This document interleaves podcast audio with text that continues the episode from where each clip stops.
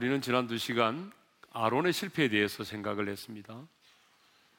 아론의 첫 번째, 첫 번째 실패가 뭐죠? 그가 진리를 따르지 않고 대세를 따랐다라고 하는 것입니다. 산 위에 오른 모세가 더디 내려오자 그들은 그 불안과 그 조급함 때문에 이제 모세형 아론에게로 달려왔고 그리고 아론에게 이렇게 명령했죠. 읽겠습니다. 다 같이 시작. 일어나라 우리를 위하여 우리를 인도할 신을 만들라. 앉아만 있지 말고 우리를 위하여 우리를 인도할 신을 만들라고 명령했습니다. 꼭 그 분위기가 어떤 분위기였습니까? 일어나서 신을 만들지 않으면 돌에 맞아 죽을 것 같은 그런 분위기였습니다. 그래서 아론은 백성들에게 금고리를 가져오게 해서 금송아지를 만들었죠. 그는 진리를 따르지 않고 대세를 따랐습니다. 그는 하나님이 기뻐하시는 것을 따르지 않고 그는 분위기를 따랐던 것이죠. 이게 아론의 첫 번째 실패입니다. 아론의 두 번째 실패가 뭐냐면 혼합주의를 선택했다라고 하는 것입니다. 금송아지가 만들어졌을 때에 아론은 자기 마음대로 내일은 여호와의 절일인이라고 공포를 했습니다. 그리고 다음 날 아침에 번제와 화목제를 하나님께 드렸습니다. 그리고 난 다음에는요 앉아서 먹고 마시고 일어나서 뛰어놀면서 광란의 축제를 벌였습니다. 여러분 겉으로 보기에는 여호와를 위한 절의를 공포했고 하나님께만 드리는 번제와 화목제를 드렸기 때문에 여호와 하나님을 위한 예배 같지만 하나님은 그 예배에 대해서 8절에서 이렇게 말씀하셨습니다. 읽겠습니다. 시작. 그것을 예배하며 그것에게 제물을 드리며 너희들은 나를 예배한 것이 아니라 그것 금송아지를 예배했고 금송아지에게 예물을 드렸다라고 말씀하셨습니다. 분명히 그들은 여호와의 절의를 공포했고 하나님께만 드릴 수 있는 번제와 화목제를 드렸습니다.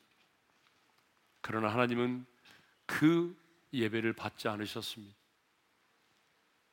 바로 아론은 혼합주의를 선택했던 것입니다. 그러니까 하나님은 혼합주의를 미워하시죠.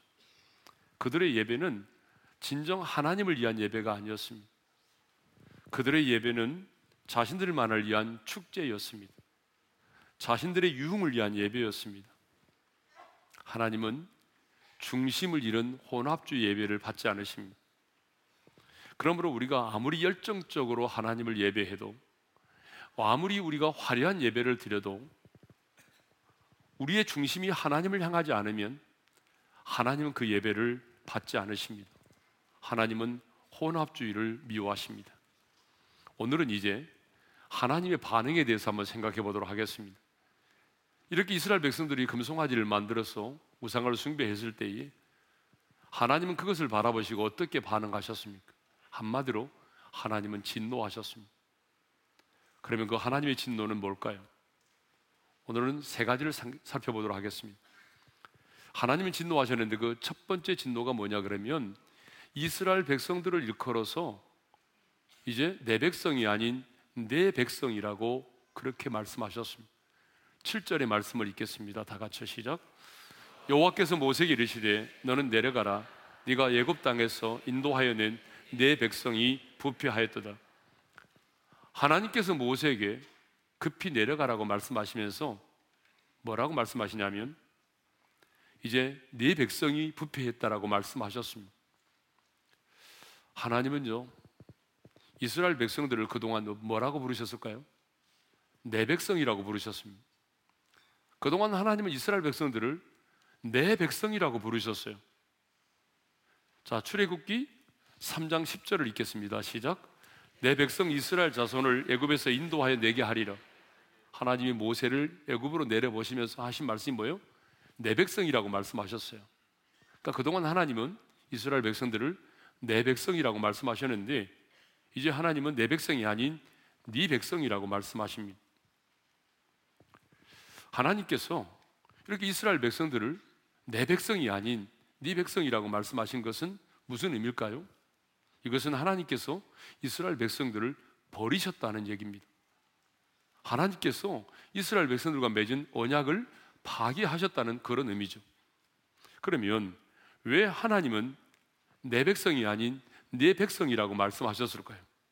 그 이유를 그 다음 8절에서 말씀하고 계십니다. 우리 8절의 말씀을 읽도록 하겠습니다. 다 같이요. 그들이 내가 그들에게 명령한 길을 속히 떠나 자기를 위하여 송아지를 부어 만들고 그것을 예배하며 그것에게 제물을 드리며 말하기를 이스라엘아 이는 너희를 예굽 땅에서 인도하여 낸 너희의 신이라 하였도다. 왜 하나님께서 이스라엘 백성들을 내 백성이라고 하지 않고 내 백성이라고 말씀하시는지 이유를 말씀하고 있습니다. 그 이유는 하나님의 백성들이 하나님께서 명하신 그 길을 속히 떠나서 자기를 위하여 금송아지를 만들고 그 금송아지 우상을 섬겼기 때문이라는 것입니다. 특별한 은혜를 받았음에도 불구하고 속히 하나님을 떠나서 하나님의 계명을 떠나서 적극적으로 금송아지를 만들고 우상을 숭배함으로 하나님의 은혜를 무시하고 하나님을 배신했기 때문이라는 거죠. 그러므로 여러분, 우리도 하나님의 은혜를 무시하고 하나님을 대신해서는 안 됩니다. 그런데 가끔 이런 분들을 만나요. 이미 은혜로 구원을 받았으므로 나는 이미 은혜로 구원을 받았기 때문에 어떤 죄를 지어도 상관이 없다라고 말하는 사람들이 있습니다. 구원파들이 그렇잖아요. 자신이 지은 죄에 대해 회개하지도 아니하고 계속적으로 불의를 행하는 그런 사람들이 있습니다. 그러나 여러분 이것은 하나님의 은혜를 악용하는 것입니다. 하나님의 은혜를 악용하는 것일 뿐만 아니라 더 나아가서 하나님의 은혜를 무시하는 것이고 그리고 하나님을 배신하는 것입니다. 그래서 이렇게 은혜로 구원을 받았다고 하는 것을 강조하면서 의도적으로 계속적으로 불법을 행하는 자들에게 사도 바울은 이렇게 말하고 있습니다. 로마서 6장 15절의 말씀을 읽겠습니다. 시작. 그런즉 어찌하리요 우리가 법 아래 있지 아니하고 은혜 아래 있으니 죄를 지으리요 그럴 수 없느니라. 따라서 합시다. 그럴 수 없느니라. 하나님의 은혜를 아는 사람은 결코 그럴 수 없다는 것이죠. 물론 우리가 연약하여 넘어질 수는 있지만 연약하여 넘어질 수는 있지만 하나님의 은혜로 구원받고 은혜로 사는 사람이 의도적으로 계속적으로 불법을 행하며 죄를 회개하지 않고 의도적으로 적극적으로 불의를 행할 수는 없다는 것이죠. 그럴 수 없다는 것입니다.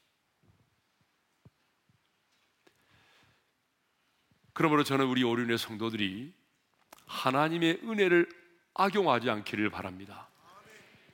목회하다 보게 되면 하나님의 은혜를 악용하는 사람들이 너무 많아요.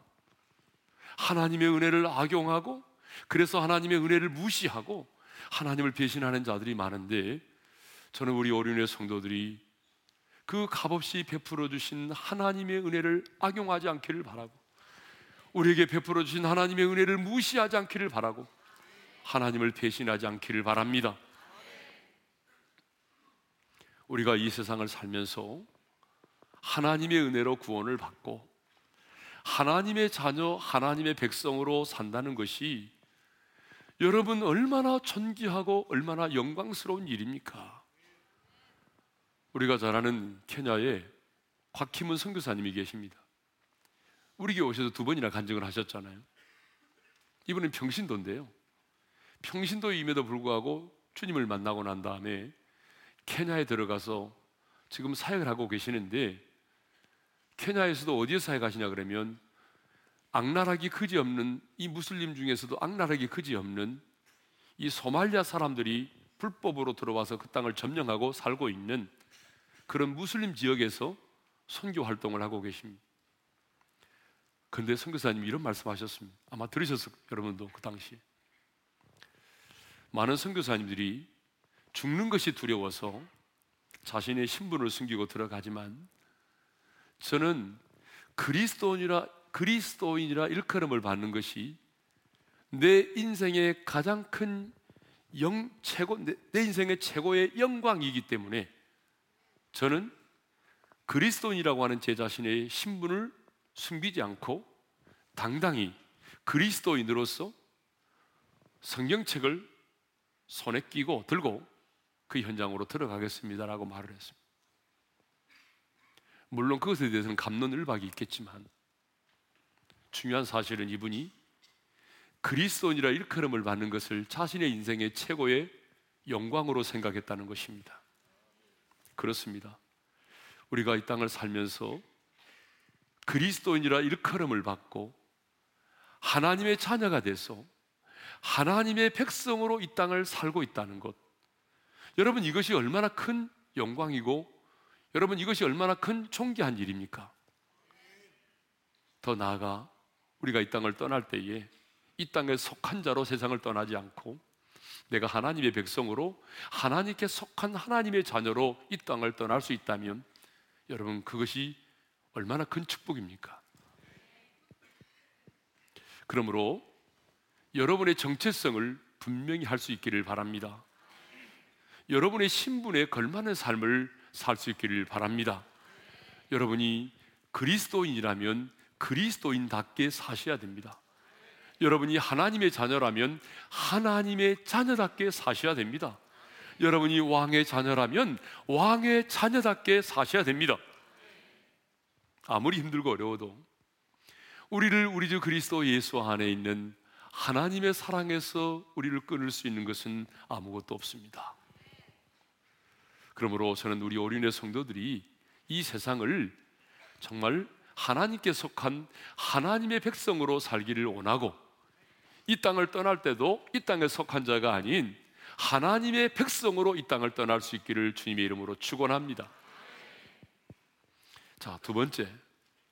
하나님의 진노 두 번째는 내 백성이 부패하였도다라고 하는 것입니다. 자, 7절에 보니까 하나님은 더 나아가 내 백성이 뭐라고 말씀하십니까? 부패하였도다라고 말씀하십니다. 이 부패했다라고 하는 말의 언어적 의미가 뭐냐면 사악하게 행동하였다라고 하는 말입니다. 공동 번역을 찾아보니까 공동 번역에서는 부패했다라고 하는 말을 고약하게 노란하고 있다라고 번역을 했더라고요. 표준 세 번역과 우리말 성경은 타락하였도다라고 번역을 했어요. 그런데 여러분 창세기 6장을 보니까 하나님께서 그 노아의 시대에 홍수로 세상을 심판하셨는데 그때 하나님께서 홍수로 세상을 심판하실 때에 그 심판의 이유를 말씀하시면서 부패했다라고 하는 말을 사용하셨어요. 자, 창세기 6장 12절을 읽겠습니다. 시작. 모든 혈육이 낸 자의 행위가 부패함이었더라. 그러니까 왜 하나님께서 홍수로 이 세상을 심판하셨습니까? 그 이유에 대해서 말씀하십니다. 그것은 이 땅에 살고 있는 혈육 있는 자의 모든 행위가 하나님 보시기에 부패했다는 것입니다. 그런데 거기에 사용된 부패라고 하는 이 단어가 올 본문에 사용되고 있습니다. 하나님께서 우상을 숭배한 이스라엘 백성들을 향해서 네 백성이 부패했다라고 말씀하셨습니다. 그들은요 하나님과의 관계를 회복하기 위해서 번제를 드렸습니다. 그리고 화목제를 드렸습니다. 하나님께 충성과 헌신을 다짐하면서 그들은 번제를 드렸습니다. 그리고 하나님과의 온전한 관계를 회복하기 위해서 화목제를 드렸습니다. 그런데 여러분, 결과가 뭐죠?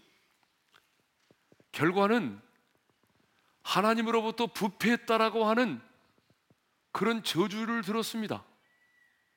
여러분, 그들은 하나님과의 관계를 회복하기 위해서 번제를 드리고 화목제를 드렸는데 하나님께 충성과 헌신을 다짐하면서 번제를 드렸는데 그 결과가 뭐예요? 하나님께서는 이 백성이 부패했다라고 하는 말씀을 하셨습니다. 하나님과 멀어졌습니다. 여러분, 하나님과 멀어졌어요. 하나님과 더 멀어지고 하나님과의 관계가 회복된 것이 아니라 하나님과 더 멀어지게 되었고 하나님의 진노 가운데 놓이게 되었습니다. 정반대의 결과를 얻게 되었다는 것이죠. 여러분 이것을 통해서 우리가 알 수 있는 게 뭐냐면 이 혼합주의라고 하는 것 여러분 이 혼합주의라고 하는 것이 사람들 보기에는 굉장히 매력적으로 보이잖아요. 굉장히 세련되게 보이잖아요. 굉장히 합리적인 것처럼 보이잖아요. 하지만 여러분 분명히 기억하십시오. 혼합주의는 내 영혼을 부패하게 만듭니다. 혼합주의는 하나님과 멀어지게 만드는 것입니다. 혼합주의 예배는 하나님이 받으시는 정도가 아니라 도리어 하나님을 진노하게 만든다는 것입니다. 그래서 여러분 저와 여러분이 이 땅을 살아가면서 그래서 사람들로부터 예? 왜 너희들만은 너희들의 정교한 진리라고 말하느냐? 이렇게 우리가 핀잔을 받고 기독교가 독선주의라는 말을 들으면서도 우리가 진리를 말할 수밖에 없고 우리가 혼합주의를 따르지 않는 이유가 뭐예요? 바로 이 이유 때문에 그렇습니다. 다시 한번 정리하겠습니다. 여러분 혼합주의가 굉장히 사람들에게는 매력적으로 보이고 열린 사람처럼 보이고 그리고 굉장히 합리적인 것처럼 보이지만 여러분 혼합주의는 반드시 내 영혼을 부패하게 만들고 하나님과 멀어지게 만드는 것이고 하나님을 진노하게 만드는 것입니다. 그래서 여러분의 삶 속에는 혼합주의적인 요소들을 제거해야만 하는 것입니다. 세 번째로 하나님의 진노 세 번째는 목이 뻣뻣한 백성이다라고 하나님 말씀하셨다는 거죠. 구절의 말씀을 읽겠습니다. 다 같이요. 여호와께서 또 모세에게 이르시되 내가 이 백성을 보니 목이 뻣뻣한 백성이로다. 하나님께로부터 특별한 은혜를 받았음에도 불구하고 이렇게 우상을 숭배하는 자들을 바라보면서 하나님이 하신 말씀이 뭐냐 그러면 이 백성이 이 백성이 목이 뻣뻣한 백성이다라고 말씀하셨습니다. 여러분 목이 뻣뻣하다 이 말은요 다른 말로 말하면 목이 곧은 백성이다 그 말이에요. 그래서 오늘 우리 본문에 나오는 목이 뻣뻣한 백성이라고 되어 있는데 우리가 얼마 전까지 사용했던 개혁 한글 성경에서는요 이 목이 뻣뻣한 백성을 목이 곧은 백성이라고 말씀하고 있습니다. 그러므로 목이 뻣뻣한 백성과 목이 곧은 백성은 동일한 말입니다. 그런데 성경을 보게 되면 하나님이 의외로 목이 뻣뻣한 백성이라는 말, 목이 곧은 백성이라는 말씀을 참 많이 하셨습니다. 그러면 목이 곧은 사람은 누구일까요? 여러분은 어떤 사람을 목이 곧은 사람이라고 말해요? 보통 우리는 목에 기부스한 사람. 그런 사람을 목이 뻣뻣한 사람이라고 말하죠. 자기 잘난 맛에 사는 사람, 돈 좀 있다고 가난한 사람 무시하고 갑질하고 거만하고 교만한 사람. 우리는 이런 사람들을 목이 곧은 사람이라고 말을 해요. 물론 맞습니다. 틀린 말은 아니에요. 그런데 성경을 보게 되면 목이 곧은 백성이라고 할 때에 하나님이 말씀하시는 목이 곧은 백성은 조금 다릅니다.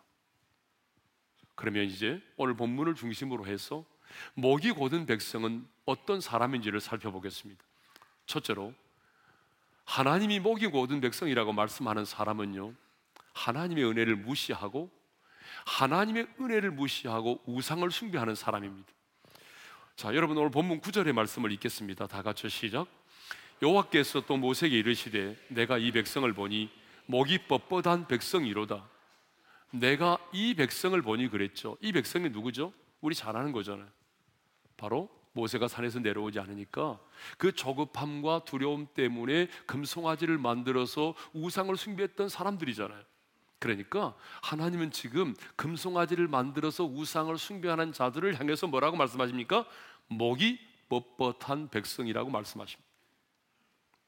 이 다음 장인 출애굽기 33장에 보게 되면 3절에요. 하나님이 충격적인 말씀을 하십니다. 모세에게 뭐라고 말씀하시냐면요. 이제 약속의 땅 가나안에 내가 너희들을 올려 보내겠지만은 나는 올라가지 않겠다라고 말씀하십니다. 하나님이 동행하지 않으시겠다고 말씀하십니다.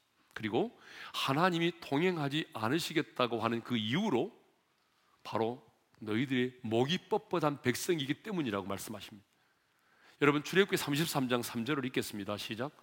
너희를 적과 꿀이 흐르는 땅에 이르게 하려니와 나는 너희와 함께 올라가지 아니하리니 너희는 목이 고든 백성인즉 내가 길에서 너희를 진멸할까 염려함이니라 하시니 하나님께서 내가 너희들과 동행할 수 없다고 하는 이유가 뭐죠? 너희가 목이 고든 백성이기 때문에 그 목이 고든 백성이기 때문에 중간에 내가 너희를 진멸할 수 있으므로 내가 너희와 동행할 수 없다는 것입니다. 그래서 하나님은 그 처방으로 뭘 말씀하셨냐면 너희들이 가지고 있는 단장품, 장신구를 제거하라고 말씀하셨습니다. 그래서 이스라엘 백성들은 6절을 읽겠습니다. 다 같이 시작. 이스라엘 자손이 호렙산에서부터 그들의 장신구를 떼어 내니라. 그래서 그들은 아쉽지만 그들의 단장품, 자기 몸의 장신구들을 떼어내기 시작을 했습니다. 그럼 왜 하나님은 이들이 단장했던 그런 뭐 금목걸이라든가 금팔찌라든가 또 발목걸이라든가 이런 것들을 떼어내라고 말씀하셨을까요? 여러분 왜 하나님은 그 명령을 하셨을까요? 그것은 이런 애굽에서부터 가지고 나온 이 몸에 붙이고 있는 걸고 있는 여러 가지 단장품 장신구들이 어떤 거냐면 바로 우상의 문양들이 새겨져 있었어. 우상 숭배와 직접적인 관계가 있기 때문에 그렇습니다.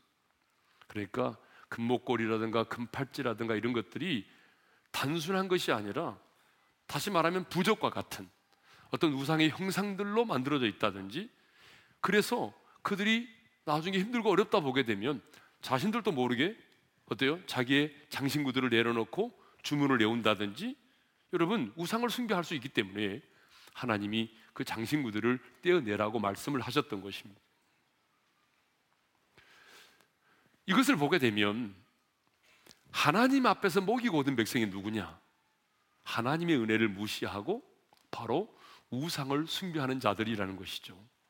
그러니까 여러분 어떻게 보게 되면 굉장히 겸손해 보이고 굉장히 매너도 좋고 굉장히 상냥해 보이기도 하지만 그가 여러분 우상을 숭배하고 있다면 하나님은 그 사람을 뭐라고 말씀하실까요? 목이 고든 백성이라고 말씀하신다는 거예요. 사람들의 눈에는 굉장히 상냥하게 보이고 매너가 있어 보이고 사람들의 눈에는 겸손한 것처럼 보일지라도 그가 우상을 숭배한다면 하나님은 그를 뭐라고 말씀하셔요? 목이 고든 백성이라고 말씀하신다는 거죠. 두 번째로 두 번째로 목이 고든 사람이 누구냐면 자신의 의로움을 드러내는 사람입니다. 신명기 9장 6절의 말씀을 우리 한번 읽겠습니다. 다 같이 시작. 그러므로 네가 알 것은 네 하나님 여호와께서 내게 이 아름다운 땅을 기업으로 주신 것이 내 공의로 말미암음이 아니니라. 너는 목이 고든 백성이니라. 하나님께서 그들에게 약속의 땅 가나안을 기업으로 주신 것은 그들의 의로움 때문이 결코 아니라는 거죠. 오직 하나님의 은혜로 그들은 약속의 땅에 들어갈 수 있었습니다. 오직 하나님의 은혜로 그들은 가나안의 원주민을 몰아낼 수 있었고 그 땅을 차지할 수 있었습니다. 그렇다면 그들은 적과 꿀이 흐르는 땅을 기업으로 주신 하나님의 은혜에 감사하며 살아야 되지 않겠습니까? 그런데 놀랍게도 그들은 그 하나님의 은혜를 잊어버리고 감사하지 않았다는 것입니다. 도리어 자신들이 이렇게 가나안 땅에 들어가서 원주민을 몰아내고 그 땅을 차지하게 된 것이 자신들의 의로움 때문이라고 생각했다는 것이죠. 그래서 하나님은 하나님의 은혜를 잊어버리고 자신들의 의로움을 드러내는 자들을 바라보면서 뭐라고 말씀하십니까? 너는 목이 곧은 백성인이라고 말씀하셨습니다. 자신의 의로움을 드러내는 자들을 향해서 하나님이 하신 말씀이 뭐예요? 너는 목이 곧은 백성인이라고 말씀하셨습니다. 그렇습니다. 여러분, 이 타락한 재성을 가진 우리 인간은요, 끊임없이 끊임없이 자신의 의로움을 드러내고자 하는 뿌리 깊은 재성을 가지고 있습니다. 그래서 하나님은요, 이 백성이 가나안 땅에 들어가서 농사도 짓고 그래서 풍성한 열매를 얻게 되면은 마음이 교만해서 하나님을 잊어버리고 내 능력과 내 손과 내 힘으로 이 모든 것을 얻었다 할까 염려하셨습니다. 그래서 하나님은요 그들로 하여금 약속의 땅 가나안에 들어가기 전에 하나님이 수차례 경고하셨습니다. 하나님을 잊어버리고 교만할까봐 자신들의 의로움으로 뭔가를 이루었다고 말할까 봐서 하나님은 수차례 예방주사를 놓으셨어요. 자, 우리 몇 구절만 읽겠습니다. 신명기 9장 4절을 먼저 읽겠습니다. 시작. 네 하나님 여호와께서 그들을 네 앞에서 쫓아내신 후에 네가 심중에 이르기를 내 공의로움으로 말미암아 여호와께서 나를 이 땅으로 인도하여 들여서 그것을 차지하게 하셨다 하지 말라. 밖으로 드러나기는 안 하는데 심중으로 그렇게 생각한다는 거예요. 그 다음 구절 보겠습니다. 다 같이 시작. 네가 가서 그 땅을 차지하면 내 공의로 말미암음도 아니며 내 마음이 정직함으로 말미암음도 아니요. 하나님 말씀합니다. 너희들이 약속의 땅, 적과 꿀이 흐르는 땅, 가나안 땅을 차지하게 된 것은 뭐 다른 민족보다 너희들이 좀 더 우월하고 뭐 선하고 정직하기 때문이 아니라는 거예요. 무슨 말이에요? 오직 하나님의 은혜로 되었다는 것입니다. 이렇게 하나님이 수차례 그들을 이렇게 경고하신 것을 보게 되면 그들만이 아니라 우리 안에도 나를 드러내고자 하는 재성이 있다는 것입니다. 그래서 사울도요, 전쟁에서 승리하고 난 다음에 자신을 위하여 기념비를 세웠지 않습니까? 여러분 3월상 15장 12절을 읽겠습니다. 시작. 사울이 갈멜에 이르러 자기를 위하여 기념비를 세우고 사울은 아말렉과의 전쟁에서 승리한 다음에 그 전쟁에서의 승리를 위하여 하나님을 영화롭게 하기 위해서 기념비를 세운 것이 아니라 성경은 분명히 말합니다. 자기를 위하여 기념비를 세웠다는 것입니다. 하나님이 그 전쟁을 명령하셨고 하나님께서 그 전쟁 가운데 함께 하셔서 아말렉을 물리치고 승리하게 했는데 여러분 이 사울은 그 전쟁의 승리를 통해서 자기 자신을 영화롭게 하고 사람들에게 자기의 이름을 드러내는 기회로 삼았다는 것이죠. 그래서 자기를 위하여 기념비를 세우고자 했던 것입니다. 그런데 결과가 뭐죠? 사울왕은 일로 인하여 버림을 받게 되고 망하게 되었습니다. 그런데요, 이렇게 자기를 드러, 자신을 드러내고 내세우기 위해서 기념비를 세웠던 사울의 모습이 어쩌면 저와 여러분의 모습이 아닐까요? 우리도 누군가가 나를 몰라주고 내가 하는 일을 알아주지 못하면요. 시험에 들고 실족할 때가 얼마나 많은지 몰라요. 제가 목회하면서 보니까 성도들이 실족하는 이유는 다른 게 아닙니다. 내가 열심히 남보다 헌신하고 수고했는데 누구도 자기를 알아주지 않는다는 거예요. 내가 이처럼 헌신하고 했는데 누구도 자기를 칭찬해 주지 않는다는 거예요. 그래서 실족하죠. 그래서 삐지고 토라지죠. 이게 뭐예요? 우리 안에는 늘 이렇게 내 자신을 드러내고 싶어 하고 내 자신의 행한 일들에 대해서 칭찬을 받기를 원하는 이런 재성이 있다는 것이죠. 그렇습니다. 우리는 늘 나의 의로움, 나의 공로, 나의 업적을 드러내려고 합니다. 그러나 하나님의 사람의 누리는요, 내가 아무리 수고하고 노력하고 성취했다 할지라도 그것이 오직 하나님의 은혜임을 알기에 결과적으로는 하나님을 드러내고 하나님을 자랑해야 하는 것입니다. 남들이 내 수고를 알아주지 않아도 하나님만 아시면 됩니다. 목사가 알아주지 않아도 여러분 주변의 사람들이 여러분의 그 공로를 인정하지 않아도 하나님만이 아시면 됩니다. 그래서 여러분 자신의 의로움을 드러내지 않기를 바랍니다. 그래야 내가 목이 고든 백성이 되지 않는 거예요. 그러면 왜 우리는 목이 고든 백성이 되면 안 될까요? 두 가지 이유를 간단하게 설명하겠습니다. 왜 우리는 목이 고든 백성이 되면 안 되느냐? 첫 번째 이유는요. 하나님께서는 목이 고든 백성과 동행하지 않으시기 때문에 그렇습니다. 아까 우리가 출애굽기 33장 3절을 읽었잖아요. 하나님이 동행하지 않겠다고 말씀하셨죠. 그 이유가 뭐예요? 목이 고든 백성이기 때문이라고 말씀하셨어요. 목이 고든 백성은 하나님과 하나님이 동행하지 않으시겠대요. 여러분 사람도 마찬가지입니다. 사람도 겸손한 사람을 좋아하지 부들부들한 사람을 좋아하지 목이 뻣뻣한 사람 싫어합니다. 여러분 뭐 3박 4일, 4박 5일 짧은 여행이라 할지라도요. 여행하는 동안에 여러분 늘 자기만 생각하고 좋은 자리 자기 차지하고 그런 사람하고 여행하는 게 얼마나 불편한지 아세요? 그런데 여러분 우리가 이 광야의 나그네 인생길 하나님이 우리와 동행하지 않으신다면 어떻게 할 거예요? 근데 하나님은요, 우리 인간과 똑같이 여러분 목이 곧은 사람 싫어한다는 거예요. 목이 뻣뻣한 사람 하나님이 동행하지 않는다는 거예요. 그러니까 여러분 우리가 하나님과 우리의 인생의 남은 여정을 동행하려면 여러분 목이 곧은 백성이 되면 안 됩니다. 두 번째로 왜 우리가 목이 곧으면 안 되느냐? 두 번째 이유는 갑자기 목이 곧은 백성은 패망을 당하기 때문에 그래요.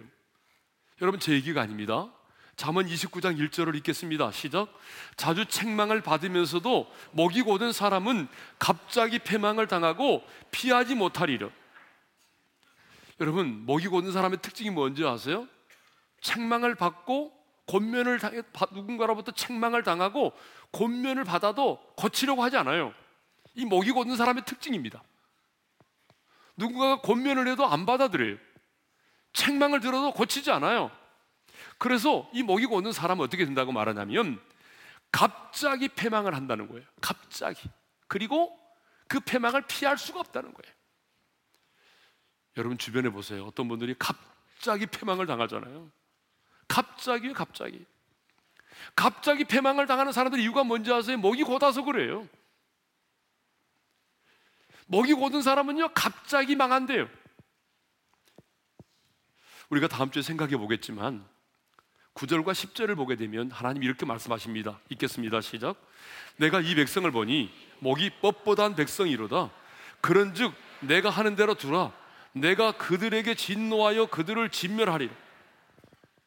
여러분 하나님이 이렇게 화나신 적을 본 적이 있습니까? 막 우리도 화나면 어떻게 합니까? 나 말리지 마라. 나 말리지 마. 막 그러잖아요. 근데 우리 하나님이 지금 그런 표현을 쓰십니다. 내가 하는 대로 놔두래 모세에게. 말리지 말래요. 내가 이 백성 진멸해 버리겠대요, 하나님이. 여러분 이거 보게 되면요. 하나님이 목이 뻣뻣한 사람, 목이 곧은 사람에 대해서 하나님이 얼마나 진노하시는지를 우리가 알 수 있습니다. 왜 우리가 목이 곧은 백성이 되면 안 되느냐? 그것은 목이 곧은 백성은 하나님과 하나님께서 동행하지 않기 때문이고 목이 곧은 백성은 갑자기 패망하기 때문에 여러분 우리가 목이 곧은 백성이 되면 안 된다는 것이죠. 여러분 사울 왕도 그래서 자기를 위하여 기념비를 세우는데 목이 곧은 백성이 되었는데 결과가 뭐죠? 갑자기 패망했잖아요. 자 그러면 마지막으로 자 목이 곧은 백성이 되지 않도록 하려면 어떻게 해야 될까요? 설교를 들었으면 답이 있어야 될 거 아닙니까? 답도 못 찾고 가면 안 되잖아요. 목이 곧은 백성이 되지 않으려면 내가 어떻게 해야 될까요? 그렇습니다. 우리 스스로 내 목을 꺾어야 돼요. 그 말이 오늘 본문의 제목이에요. 오늘 말씀의 제목이에요. 그래서 당신의 목을 밟으라. 그러니까 우리 스스로 우리의 목을 발로 밟아야 됩니다. 자, 여호수아 10장을 보게 되면요. 기본 거민을 공격하던 아모리 다섯 왕이 있습니다. 이 아모리의 다섯 왕이 이제 여호수아의 군대와 전쟁을 했는데 여호수아 군대에 의해서 패배를 당하게 되죠. 그러자 여호수아는 이스라엘 백성들을 불러 모은 다음에 그리고 그 전쟁에 함께 참여했던 지휘관들을 가까이 오게 한 다음에 그 다섯 왕들 포로로 잡아온 아모리 왕의 다섯 왕들의 목을 발로 밟으라고 명령합니다. 여호수아 10장 24절을 읽겠습니다. 시작. 이 왕들의 목을 발로 밟으라 하며 그들이 가까이 가서 그들의 목을 밟음에 그러면 왜 여러분 여호수아는 그 아모리 왕의 타섯의 왕의 목들을 지휘관들로 하려고 발로 밟도록 했을까요? 그것은 그 다섯 왕들이 목이 고든 자들이었기 때문에 그렇습니다. 목이 고든 자들.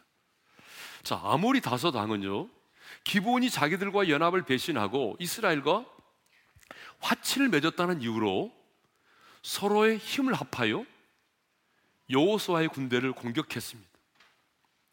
하나님이라고 하는 신보다는 자신들의 뭘 믿었어요? 연합의 힘을 믿은 거예요. 한 나라의 왕이 아니라 다섯 왕들이 연합을 했습니다. 그래서 이 왕들의 연합의 힘을 믿었습니다. 자신들이 소유하고 있는 군병과 자신들의 힘을 최고로 여겼습니다. 그런데 하나님 앞에서는 이것이 목이 뻣뻣한 자의 모습이라는 거죠. 하나님보다는 자신들의 연합의 힘을 믿고 자신들이 가지고 있는 군병과 자신들의 힘을 믿었던 것입니다. 그런데 전쟁에서 승리한 여호수아는 그 왕들의 목을 발로 밟도록 했습니다. 목을 밟는다는 건 뭐죠? 목을 꺾는 것을 의미합니다. 그러면 왜 여호수아는 그 왕들의 목을 발로 밟도록 했을까요? 여러분 물론 전쟁에서 승리하게 되면 그 적장을 데려다가 발로 밟습니다. 이것은 우리가 완전한 승리를 쟁취했다라고 하는 것을 보여주기 위해서 그런 퍼포먼스로 하는 거죠. 그런데 그것만이 아니라는 것입니다. 이 전쟁에서 우리가 완전히 승리했다라고 하는 것만을 보여주기 위해서가 아니라는 거죠. 요호수아가 그 아무리 왕 다섯 명의 왕들의 목을 발로 밟도록 한 것은 무슨 이유입니까? 하나님 앞에서 목이 고든 자는 반드시 이렇게 된다고 하는 것을 보여주기 위해서입니다. 하나님 앞에서 목이 고든 자는 이렇게 발로 밟힘을 당할 수밖에 없다. 언젠가는 목이 꺾일 수밖에 없다라고 하는 것을 보여주기 위한 것입니다. 그러므로 여러분, 우리도 이제 목이 고든 백성이 되지 않도록 하기 위해서 그러면 어떻게 해야 되겠냐? 저는 이 말씀을 묵상하면서 그럼 어떻게 해야 되지? 생각해 봤어요. 그것은 내 스스로 내 자신의 목을 꺾는 것입니다. 내 스스로 내 목을 발로 밟는 것입니다. 그런데 아무리 발이 길어도 자기 스스로 자기의 목을 밟을 수 있는 사람은 없습니다. 그러니까 여러분 이 말씀을 문자적으로 이해하면 안 됩니다. 제목이 오늘 당신의 목을 밟으라. 여러분 그 말은 진짜 여러분의 발로 여러분의 목을 밟으라는 얘기가 아닙니다. 우리가 스스로 우리의 목을 밟는다고 하는 게 뭐냐? 그것은 바울의 고백처럼 나의 정욕과 나의 탐심을 십자가에 못 박는 것을 의미합니다. 다시 한번 정리하겠습니다. 오해할까 봐서. 어디 가서 딴짓 할까 봐서. 나의 목을 발로 밟는다고 하는 것은 그것은 나의 내 안에 있는 이 정욕과 탐심을 십자가에 못 박는 것을 의미합니다. 여러분 갈라디아서 5장 24절의 말씀을 읽겠습니다. 시작. 그리스도 예수의 사람들은 육체와 함께 그 정욕과 탐심을 십자가에 못 박아느니라. 아멘. 그렇습니다. 재성을 가진 우리 인간은요, 뭐 내 스스로 내가 그래, 주님 오늘 또 내 목이 뻣뻣하게 해 주십시오. 이렇게 기도하는 사람 없잖아요? 모든 사람은 한결같이 목이 고든 백성이 되기를 원치 않아요. 그런데 우리 안에 타락한 재성을 갖고 있다 보니까 내 자신도 모르게 남보다 많은 것을 가지고 있다든지 남보다 많은 것을 알게 된다든지 그러면 자신도 모르게 우쭐해지고 틈만 나면 자기의 의를 드러내고자 한다는 것입니다. 뿐만 아니라 자신도 모르게 탐욕이라는 우상을 숭배한다는 것이죠. 그래서 결과적으로 보게 되면 돈을 내 인생의 주인으로 모시고 산다는 거예요. 돈의 지배를 받고 산다는 거예요. 이렇게 말하면요. 성도들이 반론을 제기하더라고요. 목사님, 저는 절대로 그렇지 않습니다. 제가 어떻게 제가 돈의 지배를 받고 살아갑니까? 이렇게 말하는 분들. 근데 여러분, 잘 생각해 보세요. 여러분이 돈 때문에 실족하고, 돈 때문에 누군가를 미워하고, 돈 때문에 마음이 상하고, 돈 때문에 시험에 들었다면, 여러분, 여러분은 지금 돈의 지배를 받고 있는 것입니다. 그게 돈의 지배를 받고 있는 거예요. 뭐 돈을 이렇게 모시고 섬기고 이래서가 아니고 내가 나도 모르게 탐욕의 지배를 받고 있는 거죠. 한 번은 제 아내가 그런 얘기를 하더라고요. 12조를 떼면서 이렇게 말했어요. 이렇게 하나님 앞에 11조를 드리면서 늘 깨닫는 것은 아, 탐욕의 지배로부터 자유로워진다는 걸 느낀다는 거죠. 여러분 그런 적 없어요? 정말 10의 1조를 구분하여 드리면서 여러분이 느끼는 감정은 뭐예요? 아, 내가 오늘 또 탐욕의 지배로부터 벗어나는구나. 여러분, 탐욕의 지배로부터 벗어나도록 하기 위해서 하나님이 우리에게 주신 하나님의 대안 중에 하나가 그게 바로 10의 1조를 구분하여 드리는 것입니다. 탐욕의 지배를 받지 않아야 되는 것입니다. 그러므로 우리는요, 목이 고든 백성이 되지 않도록 하기 위해서 날마다 날마다 내 자신을 쳐서 복종시켜야 됩니다. 그래서 바울이 고백했어요. 코린도전서 15장 31절 하반절에 읽겠습니다. 시작. 나는 날마다 죽노라. 다시 한번 크게 한번 읽어봅시다. 시작. 나는 날마다 죽노라. 여러분 이 말씀이요 참 우리에게 마음에 와닿잖아요. 우리는 한순간 죽을 수 있어요. 그런데 날마다 죽는 것은 쉽지 않아요. 그런데 우리는 날마다 날마다 내 자신을 쳐서 복종시키며 그리스도 예수의 사람으로 살아야 됩니다. 왜냐하면 우리의 타락한 재성은 날마다 죽어야만 가능하단 말이죠. 그래서 그리스도 예수의 사람들은 내가 날마다 죽어야 목이 곧은 사람이 되지 않을 수 있습니다.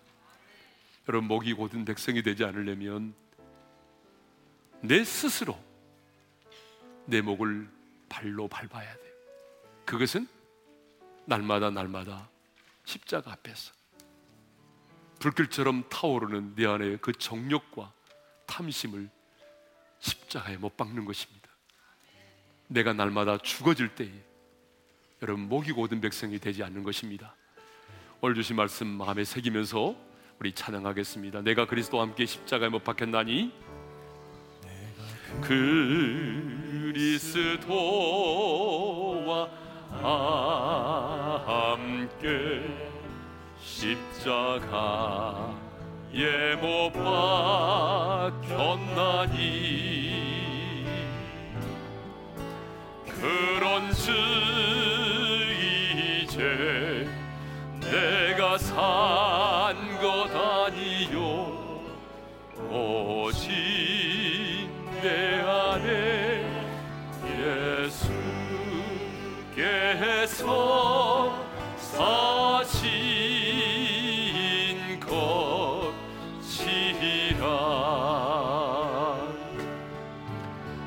이제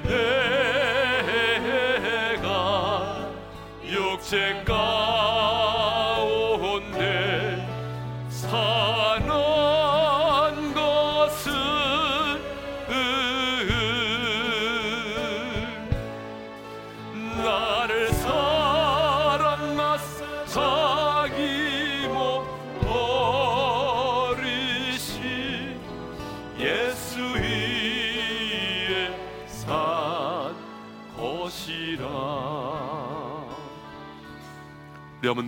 주신 말씀 마음에 새기면서 기도합시다 하나님의 은혜를 무시하고 하나님의 은혜를 악용하고 금송아지를 만들어 숭배했던 하나님의 을 배신했던 그들에게 하나님은 진노하셨습니다. 하나님은 내 백성이 아닌 내 백성이라고 말씀하셨습니다. 내 백성이 부패했다라고 말씀하셨습니다. 뻣뻣한 백성이다라고 책망하셨습니다. 우리 하나님은 목이 곧은 백성을 싫어하십니다. 목이 뻣뻣한 백성과는 동행하지 않겠다고 말씀하십니다. 목이 곧은 자는 갑자기 패망한다고 말씀하십니다. 그러면 여러분 목이 곧은 사람이 누굽니까? 하나님의 은혜를 무시하고 우상을 숭배하는 사람들입니다. 여러분 보이는 우상이 아니라 우리 안에는 탐욕의 우상입니다. 하나님의 은혜를 무시하고 자기의 의로움을 드러내는 사람이 바로 그 사람이 목이 곧은 백성입니다. 근데 여러분, 저와 여러분 모두 우리 안에 타락한 재성이 있잖아요. 그래서 내 자신도 모르게 정욕의 지배를 받고 탐욕의 지배를 받고 나의 의로움을 드러내려고 하지 않습니다. 이것이 우리의 모습이잖아요. 그렇다면 우리는 어떻게 해야 될까요? 내 스스로 내 목을 꺾어야 돼요. 그게 뭐죠? 날마다 십자가 앞에서 내 안에 불길처럼 타오르는 이런 정욕과 탐심을 십자가에 못 박아야 합니다. 내가 날마다 죽어질 때에 우리는 목이 고든 백성이 되지 않는 것입니다. 하나님, 일평생 살아가는 동안 하나님의 은혜를 악용하지 않게 하시고 하나님의 은혜를 무시하지 말게 하시고 하나님을 배신하지 않게 해주십시오. 목이 뻣뻣한 백성, 목이 고든 백성이 되지 않게 도와주십시오. 날마다 날마다 내 자신을 쳐서 복종시키며 날마다 죽어지는 삶을 통해서 나는 죽고 예수로 사는 사람이 되겠습니다. 우리 다 같이 두 손 들고 주여 한번 외치고 부르짖어 기도하며 나갑니다. 주여! 할렐루야 아버지 하나님 감사합니다. 오늘도 우리에게 귀한 말씀을 주셨사오니 감사합니다. 이 땅을 살아가는 동안에 하나님의 은혜를 악용하지 말게 하시고 하나님의 은혜를 배신하지 말게 하시고 하나님을 배신하지 않게 도와주시옵소서. 하나님의 은혜를 무시하지 않도록 도와주십시오. 그래서 하나님이여 정말 우리가 목이 뻣뻣한 백성이 될까 두렵습니다 목이 뻣뻣한 백성이 되지 않도록 도와주십시오.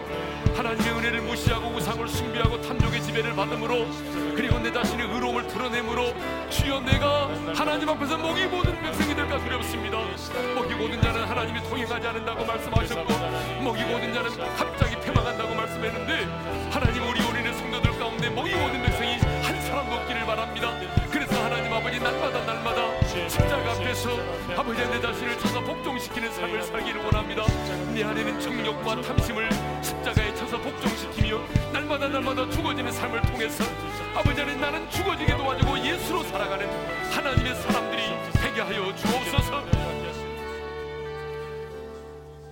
이제는 우리 주 예수 그리스도의 은혜와 하나님 아버지의 영원한 그 사랑하심과 성령님의 감동 감화 교통하심이 하나님의 은혜를 악용하지 않고 하나님의 은혜를 무시하지 않고 하나님을 배신하지 않고